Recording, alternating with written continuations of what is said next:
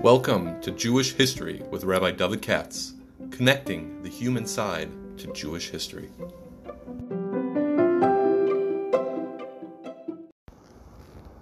For sponsorship opportunities or to support this podcast, please visit our donate page at www.support.rabbidavidkatz.com.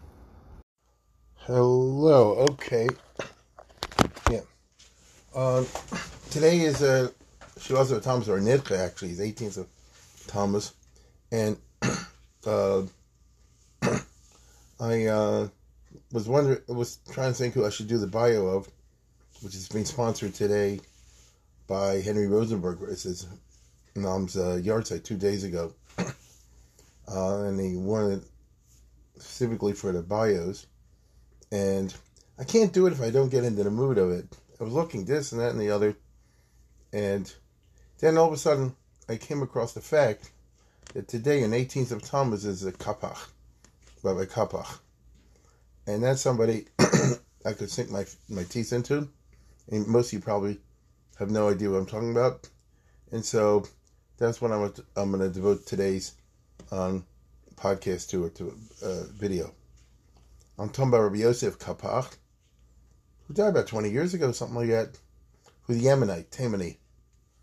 And basically, I would say was the most famous Yemenite rabbi of the 20th century, I suppose, which is sad because there may have been people bigger than him, but is the one you ever heard of that has to do with the fate of Yemenite Jewry. Uh, even though I hold from Mavelt. So let's get down to business. We're talking about somebody who was a Yemenite who moved when he was 25 years old to Israel. Kapach, uh, Yosef Kapach was born in uh, Yemen in 1917. Uh, I hesitate sometimes to do the Taimanim simply because it's a whole world by itself. It's a whole parsha. It's like a parallel universe. Uh, they had their own Rishonim, their Achronim, so to speak, their own system of keeping Judaism very strong, century after century, back to Middle Ages. Even you've heard that the Rambam wrote to them the letter Yemen. There was a long community at that time, and they have like that, like a parallel universe. And unless you're prepared, so let's put it this way: many of us are Ashkenazi centric. Okay, change user, but some are Sephardi centric. Even the Sephardim don't know about the Yemenites stuff, because the Yemenites are not Sephardim.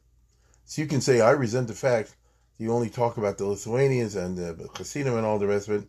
What about us in Morocco or Tunisia? Yeah, but you guys don't talk about the Taimanim either.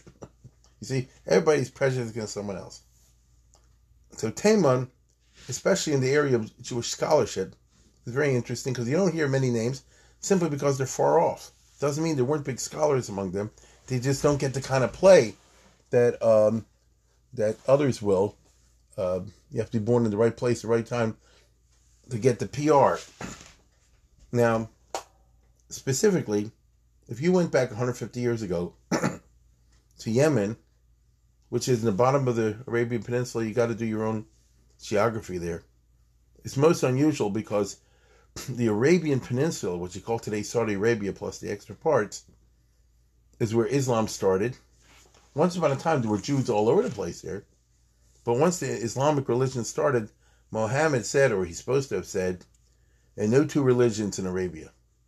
You get it? There's only room for one. And the Jews were either destroyed or kicked out or forcibly converted in the area that you and I call Saudi Arabia today, classic Arabia, Mecca, Medina, all that business. But on the ends of the peninsula, the southern part Yemen and Aden, and now it's all of a sudden become a tourist spot. Uh, Abu Dhabi and also all the Frumies are going there you know, ever since they opened the the, the super hotels. Uh, I don't know anybody says, "Oh, I want to go to to, to Abu Shmabi or something." So now you have tiny communities. Yemen was the exception that somehow or other, for reasons that I won't go into now, there was an exception Jews could live. The locals were okay with them. I wouldn't say they bothered them too much. It's an Islamic environment, so you got to mind your, you know, P's and Q's and not be uppity and all that. But if you knew what you were doing, you could live a full Jewish life. Uh, the Muslims expected the Jews to stick to themselves. That's what the Jews want to do anyway. Therefore, there was created a very strong Judaism in Yemen, time of Muhammad before. And obviously, they all married each other. Now, um, I'll say this for a long time, there was a strong tradition of Torah learning in Yemen. People don't know this. Not in the context of yeshivas. They didn't have yeshivas. That's a model that was elsewhere. In the Yemen, everybody learned in their shul. I mean, even a little guy took off time every day to spend two hours or something like that learning something in a shul. The smarter ones learn smarter stuff, the dumber ones learn dumber ones. It's quite remarkable. And so you had among the wide, you know, ranges of the Yemenite Jewish population, people knew a lot. It's, it's not what you think. You go to Israel today, they've been screwed over by Ben Gurion, quote unquote. It wasn't like that. Okay? And um, they developed their own system of training rabbis and Bezdins and that sort of thing. It's it's a very it's a whole story by itself. Anyway, uh, if you go back 150 years to our hero's uh, grandfather, was a rabbi in Yemen, Rabbi Kapach, Kafir, Kapach. They all call different names, doesn't matter. And he was a rabbi in the capital city in Sana'a, and very big Talmud Chacham. If you look at the learning schedule he has, crazy. Very big Talmud Chacham. Shas and Poskim, that kind of thing. And what's interesting is he met um, some non from Jewish travelers who went through the region from France and elsewhere. And uh, by the time it's all over, he became convinced that the whole Kabbalah is baloney. As many Orthodox Jews do today. Um, I get these emails all the time. Uh, in other words, the Zohar, everything's all baloney. Now, Kabbalah had hit Yemen around the time of the Arizal, a little earlier. And so, therefore, it's a from thing. You can't say that. He said, I'm saying it. And therefore, heck with Kabbalah, go for the Rambam. You get it? The true way of Judaism, we found in Moreh Nevuchim, those kind of things.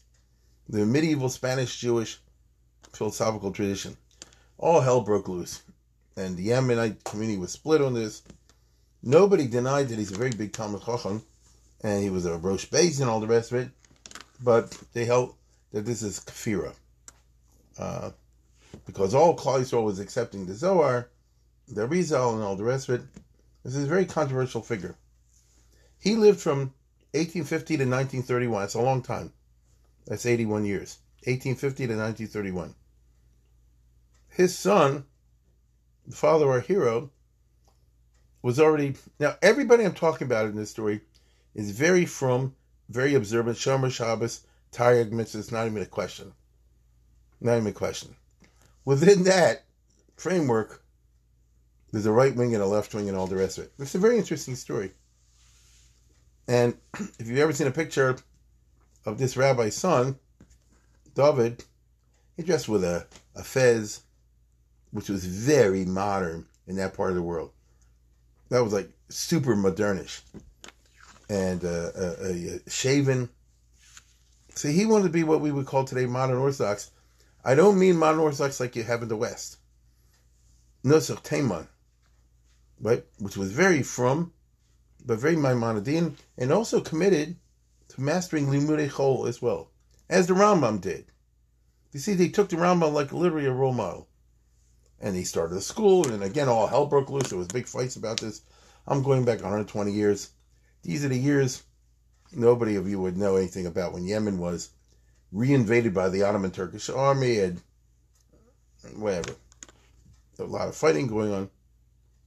So our hero was born in 1917, smack in the middle of the First World War, which was not the war that was being waged in Yemen. The war that was waged in Yemen was between different tribes.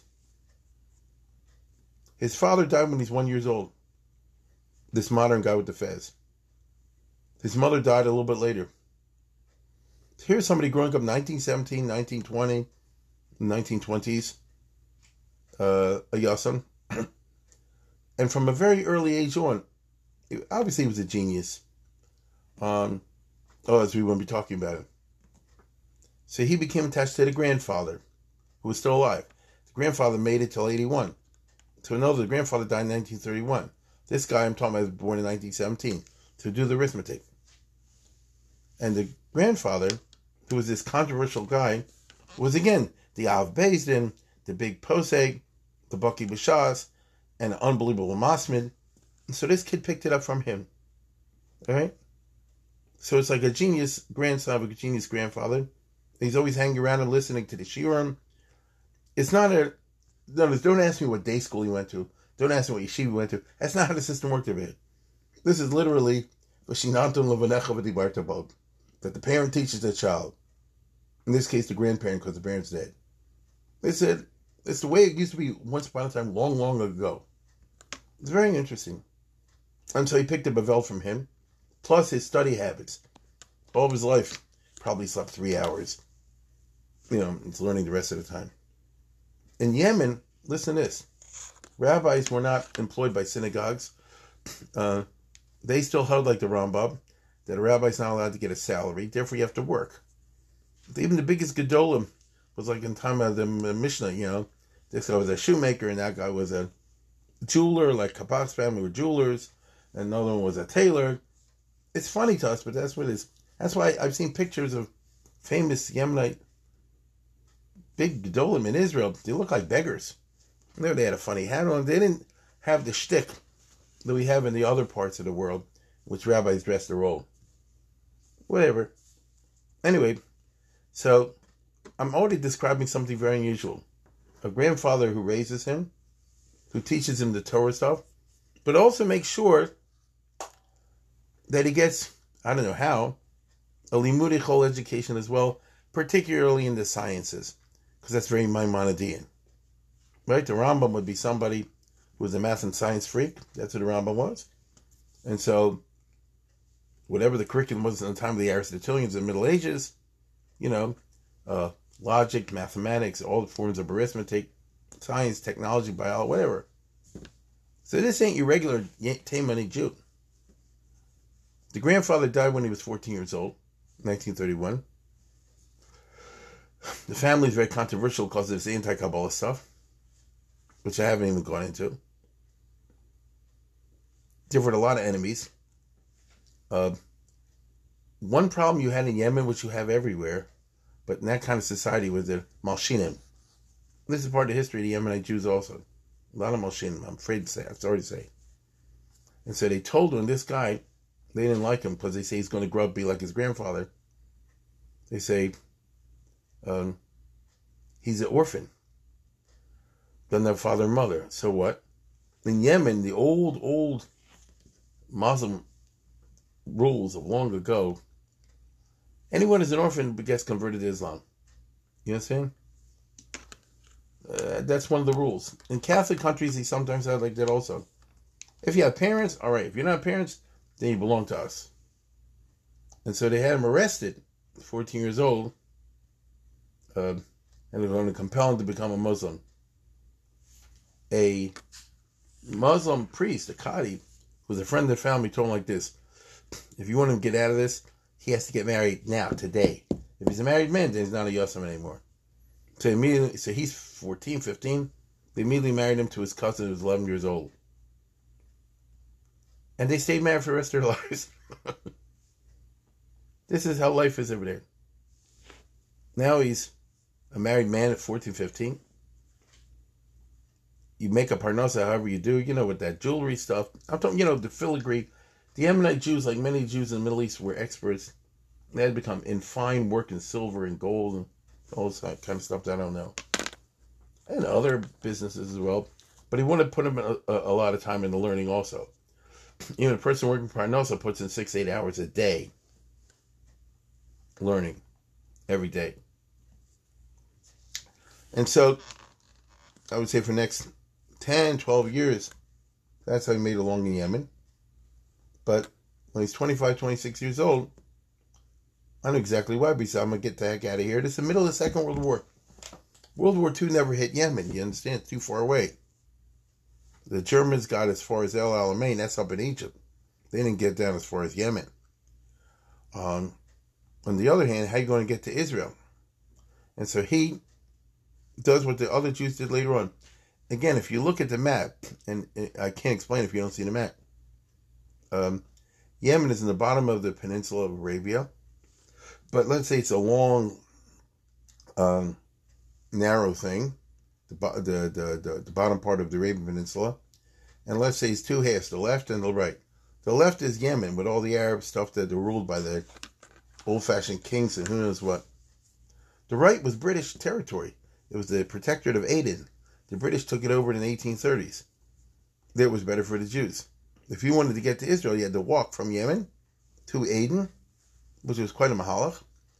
Um, if you didn't have a car and they didn't have a car. And then from there, you can get a ship to take you to Egypt and maybe from Egypt to Palestine. And that's what he did. But it was so hard to do the schlepping when you walk. These are poor people. When you walk on foot, his mother in law, who was probably 90, died. Uh, I'm sorry, not his mother, his grandmother died. He had a child, a little child who died. You know, this, this is, uh, when I was a little kid, I remember we saw a movie. I've never seen it again. I think it was called Hatikva. I was a little kid. And so the Israelis made a movie about some Yemenites trying to get to Israel in 1900s or whatever and you know walking through Arabia or something like that. It was like crazy, the suffering that they had. Can't remember it all, but I remember bits and pieces. That's what he went through, and so he arrived in 1943. It's un- it's a very unusual story. the Taimani in Palestine, British Palestine. How he got in, in terms of the quotas, I don't know, but that's what happened. With his wife and I guess two kids and he moves to Tel Aviv. That's where the Yemenites live in Tel Aviv. What he do for Parnosa is very hard, very hard. Um, you know, he did a little this, a little that, and really he was intellectual.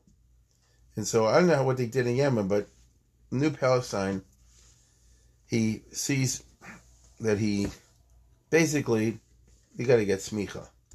They'll never say this in the biographies, but that's what it boils down to and he wanted to learn, and then the Masuda took away. And this guy who comes from this most unusual background ends up, guess what? Going to Merkaz HaRav, to Rav Kook Yeshiva. Now, Kook died in 1934, but is uh, the yeshiva, which was not like it is today. Don't think Merkaz HaRav like it is keep us through God's city. None of that existed. This in the 30s and 40s, when it was run by um, uh, Rab Charlap, who was Rabbi, uh, Rabbi Kiva, Rab Kook's number one chassid and Talmud, Rab Charlap, who was a great Gon, a super Eretz Yisrael type of guy, Litvish Gon, and by the Nazir, this uh, strange guy, uh, Cohn, who had the long hair, there was a Nazir, and he was a disciple of Rav Kook and so forth. He was a Swiss, I think. And it was a yeshiva, not with a lot of guys. It was a Litvish yeshiva. Yeah, Rabbi Charlap gave yeshivas, Litvish yeshiva shiurim. And they met, and they already saw this guy knows a Velt.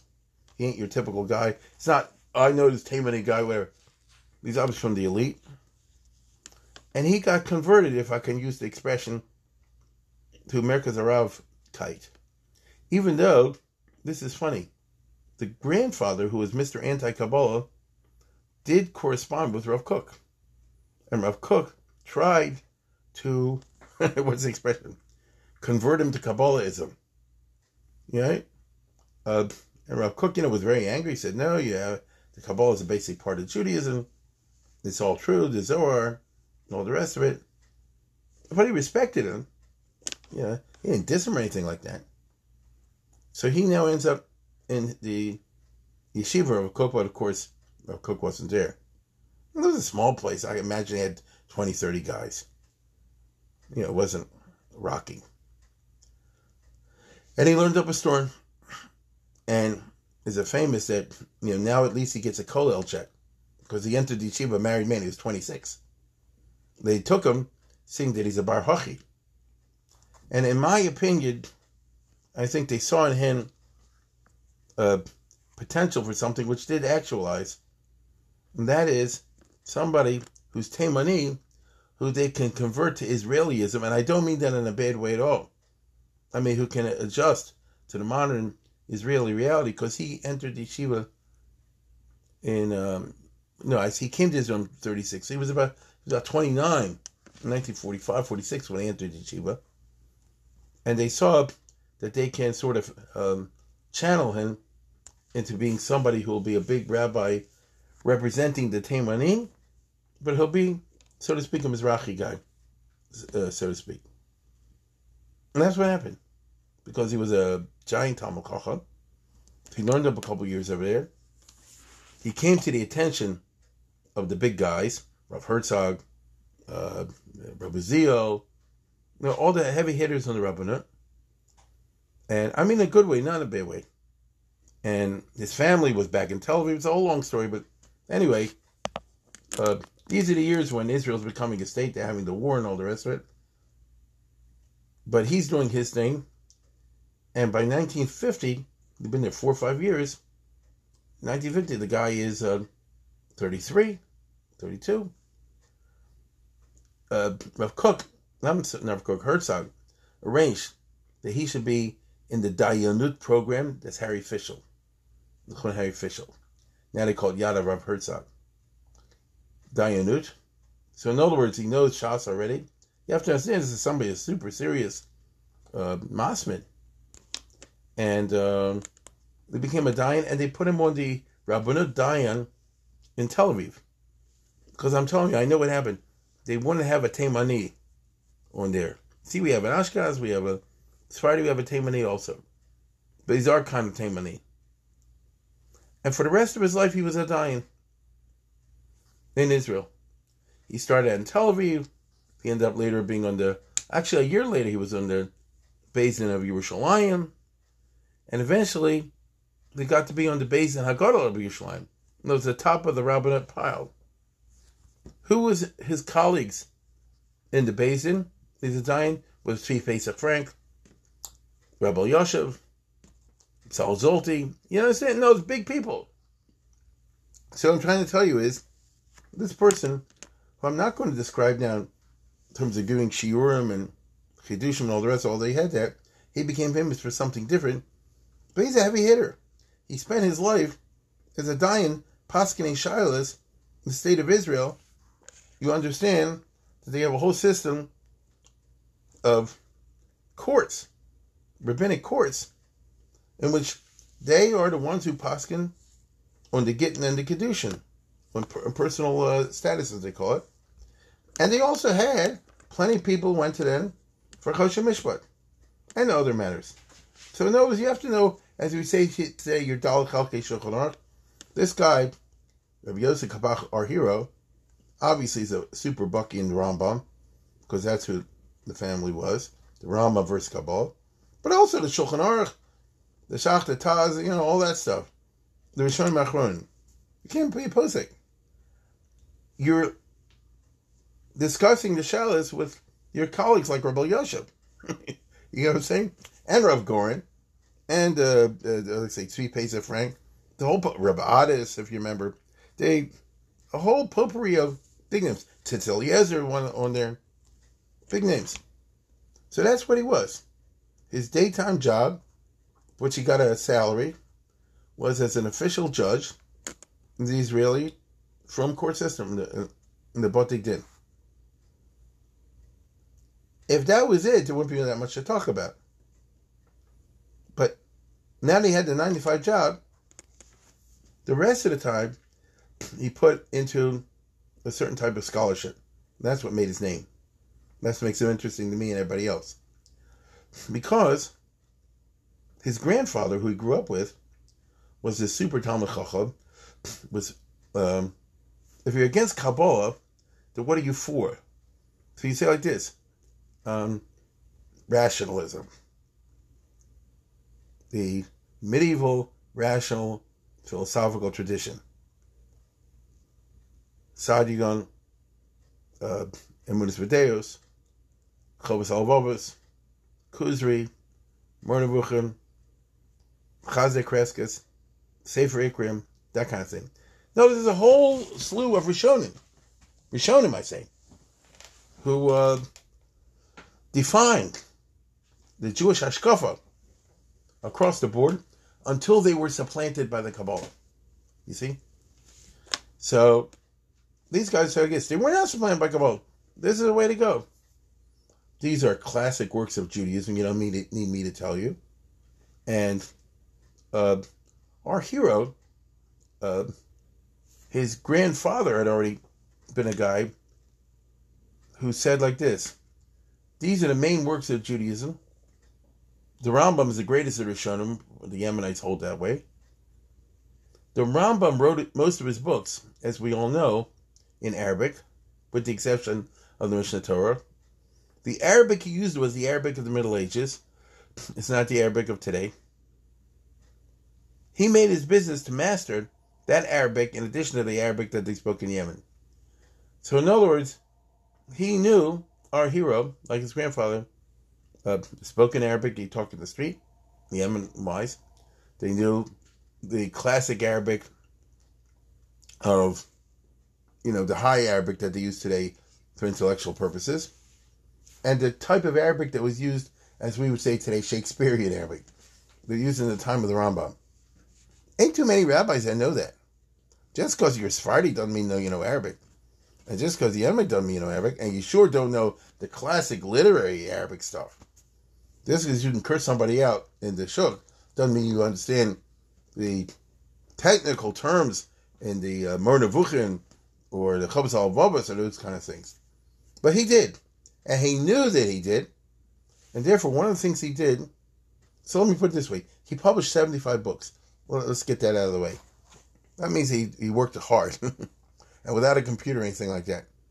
But most interestingly, he said like this I want to bring this um, literature to the wide, uh, intelligent, from I guess, Jewish world today.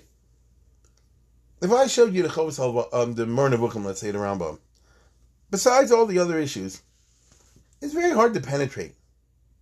Um, it's all a bunch of words. It's the translation of Ibn Tibbon from the, uh, I guess, 11, 1200s. Old fashioned, same thing with the Kuzari.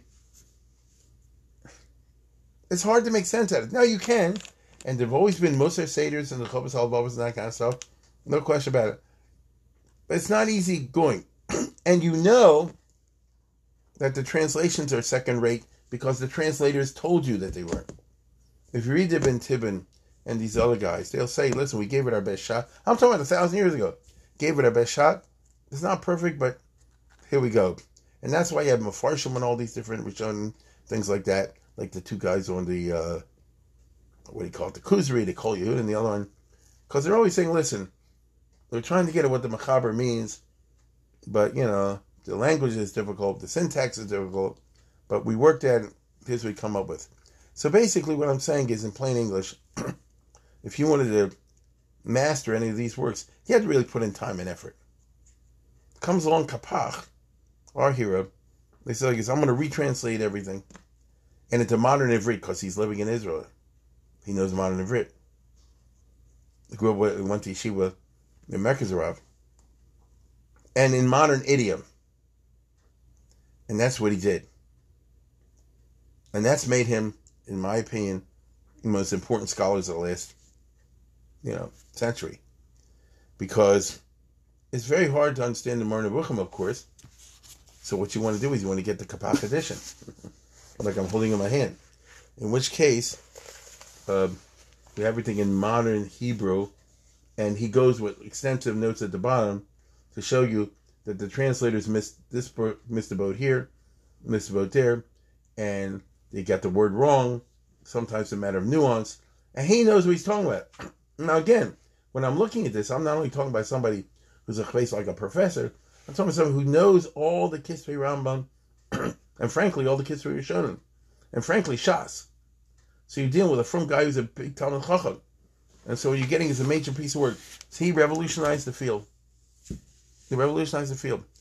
And he made the classics. Here's um, the his uh, Kuzari. Okay. Now, yesterday was um, actual she wasn't with Tammuz, which is the yard of Rabbi Weinberg. There was another Rebbe of mine, and in uh, Ner Yisrael, and Rabbi Weinberg, who was also his genius, uh, he was a super fan of this stuff. I have many um, memories that the Weinberg was also a Rambam nut. You know, he, he was super into the Rambam, and he was well aware of what I'm talking about, which is the bad translations. And anytime he would give a shear, um, and would say, you know, uh, the Sefer Mitzvah said this and this, he said, we have to get a kapach to see what's going on. And I always used to bring one to class. And I remember distinctly that we gave him, uh, Weinberg, I'm going back many years, you know, do you have such a minute that in Purim time, around Purim, a week or two before, the Shir makes like a Masiba for the Rebbe. They give him a present. And uh, in my year, they gave him the, the Kapach Mar with the, uh, the, not the way I have it here, which is just the Hebrew, but the Hebrew and the Arabic, because the Arabic is written in Hebrew letters. Oh boy, he liked that one. So, in other words, those who are players know about Kapach. If you want to understand anything the Rambam wrote in that regard, isn't it? Here's the Igris of Rambam from Kapach. Uh, you know, the famous letters like the Geras Taimon and the Geras Ashmad and uh, Chias Mason and of the others. In other words, again, they were written in Arabic, but they're translated most accurately with the full uh, notations by Kapach. Here's Saadia Gaon. Um, this is, I think he created this out of a one a one time manuscript. Saadia Gaon's commentary on the Chumash, which is obviously very important. It's very short. As you can see over here, the upstairs is small, but the downstairs is a lot. The footnotes. Anything that's from Arabic. Obviously, he translated um, Sadigon's Emunos V'Deos, brand new. Um, the Chovos HaLevavos. I don't know where mine is. It's floating around over here. I wanted to pull it out. I have too many books here. Uh, and the Feldheim, maybe? No, it's Mossad Rav Kook. They put out Kapach's Chovos HaLevavos Minukad. That's even better than the one I'm using because the translation is actually better, even though the one I'm using is also good. Um, so this is it. The, as far as I'm concerned, me, myself, and I, the main thing by far, which he made a revolution in, is the three volumes here, picking up, of the Rambam's Pirush Mishnayos. Okay? This is a revolution. Because everybody knows the Rambam wrote a Pirush on the Mishnah. You can imagine how important it is. We're talking about the Rambam. Everybody, and it was written in Arabic when he was young. Now, I say Arabic again, in Hebrew letters, but in Arabic language. It's notorious, and it's been for centuries, that the translations are junky. Even the translators say in the introduction we did a junky job. Except uh, the first one's wrong, which is from Al Kharizi, my favorite poem. Al Kharizi is a fantastic poet, but he's too free imagination on the uh, translation. If you want the actual real thing, it's very hard to get. And so, whatever you do it, that for centuries we've always had problems with the Rambams, trying to understand the Rambam's Pirush Nice, particularly when they get to Kachim and Tyrus. And here comes along our hero with an entire brand new translation, as you see, of the entire uh, Pirush Mishnayos Rambam, three, you know, Roaring Mind, Nashim, Zig, Kachim, Tyrus, with the necessary footnotes, and he opened it up. This didn't exist before. He opened it up. You want to understand the famous intro of the Rambam to the Mishnah, for example, just off the top of my head? You ain't going nowhere without Kapach. Now, if you're a real player, you see? And so I'm talking about someone who made intellectual, very important um, contributions and opened up a world. And t- uh, till this day, if you're serious, um, you know, you want to really see something, the Kuzari or whatever, one of the things you have to do is the Kapach edition. So that we call this in Hebrew Mahadir. He takes an edition, Mahadir, and he improves it uh, he improves the translation.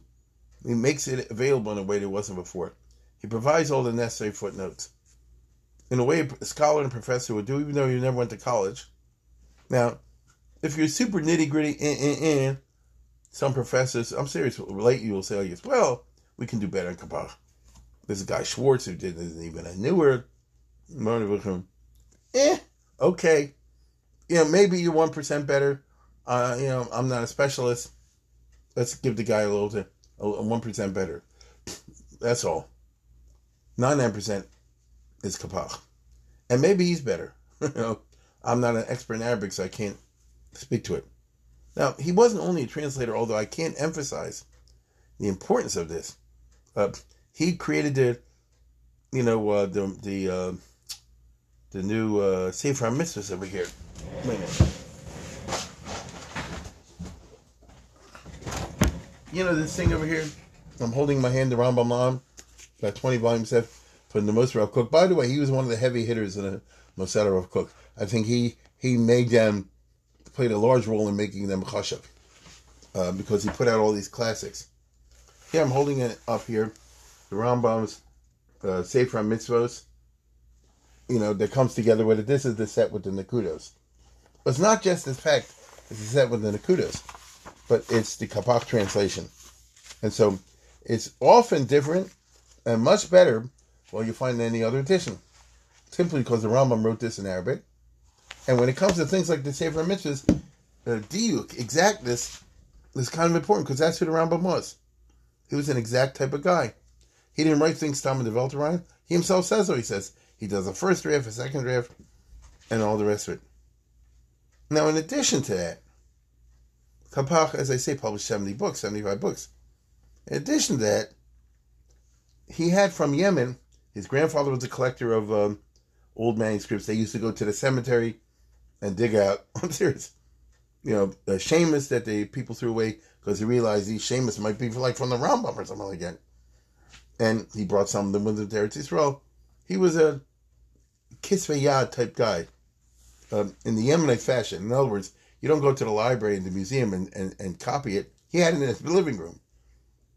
And uh, he published a whole bunch of Rishonim that way for people interested. I remember, no, let's put it this way. He has a uh, chuvas from the Raavad that he had from some manuscript in Yemen. Nobody knew about it. He has some chuvas. He had the, the, the Baalei Nefesh, I think, from the Raavad also. Now, he published important Rishonic classics, as we would say today, uh, which are important. But there he wasn't unique. The unique was he had the stuff from Yemen nobody knew about. In the area I talked about, which are the translations, that's where he's unique. Because he was interested in sharing the fruits of what again we call the, the rational tradition within Judaism, the medieval rationalists. Who are Rishonim? We're talking about the Rambam, people like that, Saadia Gaon, you know, Chovos HaLevavos, the Yehuda Levi. Now, he never, let's put it this way, he wasn't stupid. I don't know what he personally thought about Kabbalah, but he probably didn't believe in it. Because if he comes from that background, that's who he was. They say that, you know, when he, I've heard that, you know, when they offered him a job to be a dayan, they pretty much had to do like like a recantation like the Catholics.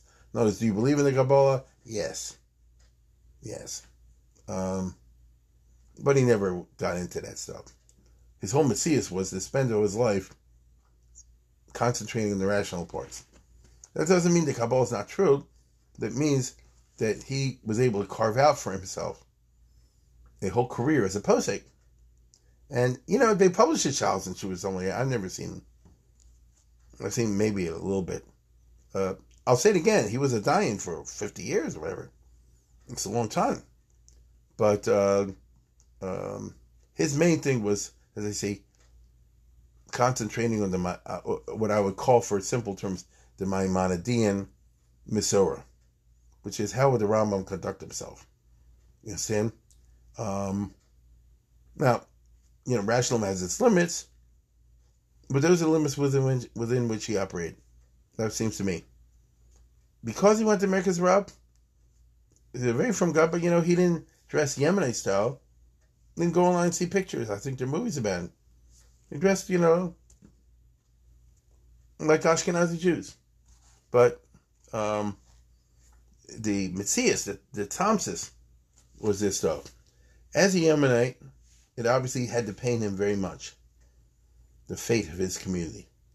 Because it is sad that they got the Yemenite Jews out in 1949, brought them to Israel. And this is where the Ben Gurion government did a very good job of unfirming everybody. And especially with respect, this is a major element in how the Zionists uh, delegitimated themselves. You see, it wasn't necessary to do that, but they felt it was. And they actually acted, culturally speaking, very brutal way. And I think today people are familiar with the fact, all I have to do without going into details, although if you're interested in the details and uh, you want to just get a, a little bit of an idea, you get the uh, Tom Segev book. He's he's a, he's a Chiloni. He's anti-front. He's a book 1949 where he talks about you know the first wave immigrants come in, and he'll tell you all the junk they did to the Ammonites. It's pretty disgusting. But even on a human being level, take the from stuff out. Now we've discovered that they kidnapped the babies. They told the parents the babies died and they gave them for adoption, you know, the Ashkenaz family. He knows they acted very brutally towards him.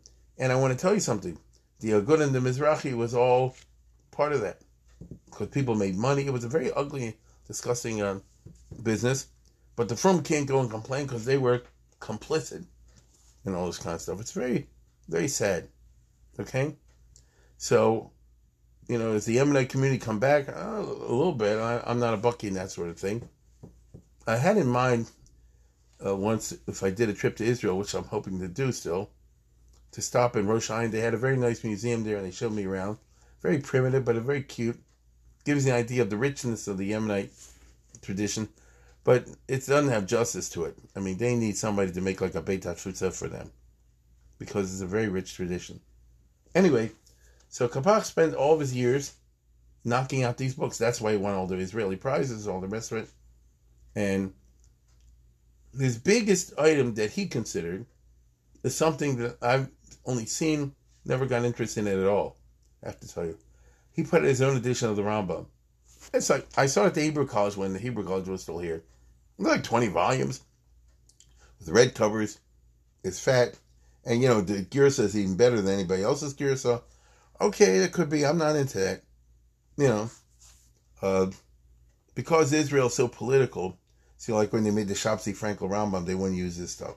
You see, because he went to America. So, I mean, it's the, the this foreign business is very political, unfortunately. Uh, but uh, that's supposed to be his masterpiece, and he must give his own interpretation of Rambam and things like that. I've never been part of that. Uh, what? But you can't do the Moreh Nevuchim without him. You can't do the Chovos HaLevavos, and you really wonder what's doing without him. Now, to tell you the truth, I've always used it, and I bet you a lot of people use it in the following way. If you're learning anything, let's say, for example, the Kuzari, then something seems a little bit funny there or unusual, that's when you pull out your kapach. Now, you don't need him line by line, but you say, what's really going on over here? maybe the translation is not correct, or maybe there's some confusion in the terms, and you always fall back on him. So he's a major scholarly presence, uh, but was a very retiring and shy person. So um, people like this are really servants of the public because instead of saying I'm publishing my own Kedishim on, on Baba Kama, let me see which we will but make everybody very impressed. Uh, you'd rather spend your time trying to make Rishonim, especially the rationalist Rishonim, um, more understandable and available to a wider public. That to me is something very interesting. And um, he died in the year 2000, something like that. Uh, he lived in Yerushalayim. He had a show of his own, you know, a Taimani type place. Um, I never met him, but um, and you know you can tell he's the type to sit all day long writing his farm. Otherwise, he couldn't turn out. By the way, he has hundreds of articles, but I'm not even talking about that. To put out 75 farm most of which I think probably from Mossad Rav Kook, uh, because they were all from, and they're all from Rishonim, people like that, and uh, he wants to enrich, therefore, the Torah literature available to to the broad public. That's a, that's something that's very nice. Anyway, so uh, if you're ever, if I've told you something you don't know, it'll be to the effect if you're ever interested in to make a use shorthand. The Chovos Halevavos, the Moreh Nevuchim, the Kuzari, um, or Saadia Gaon. I don't think too many people interested in Saadia Gaon, but these are the classics of Jewish medieval literature, which were written in Arabic. Uh, you're going to need kapach. If you, in your learning, if you ever use the Rambam, um, you're going to have to fall back on Glock. There's nobody else. Uh, the other things are different. Um, and so that makes him, as I said before, the most uh, famous and prominent of all the Yemenites, at least at least to my knowledge. Anyway, with that, I bid you a good day. I want to thank once again Henry Rosenberg for sponsoring this. It's in memory of his mom, whose name was Barnabas uh, Chaim. And uh, with that, I bid, bid you a good day. Easy, fast.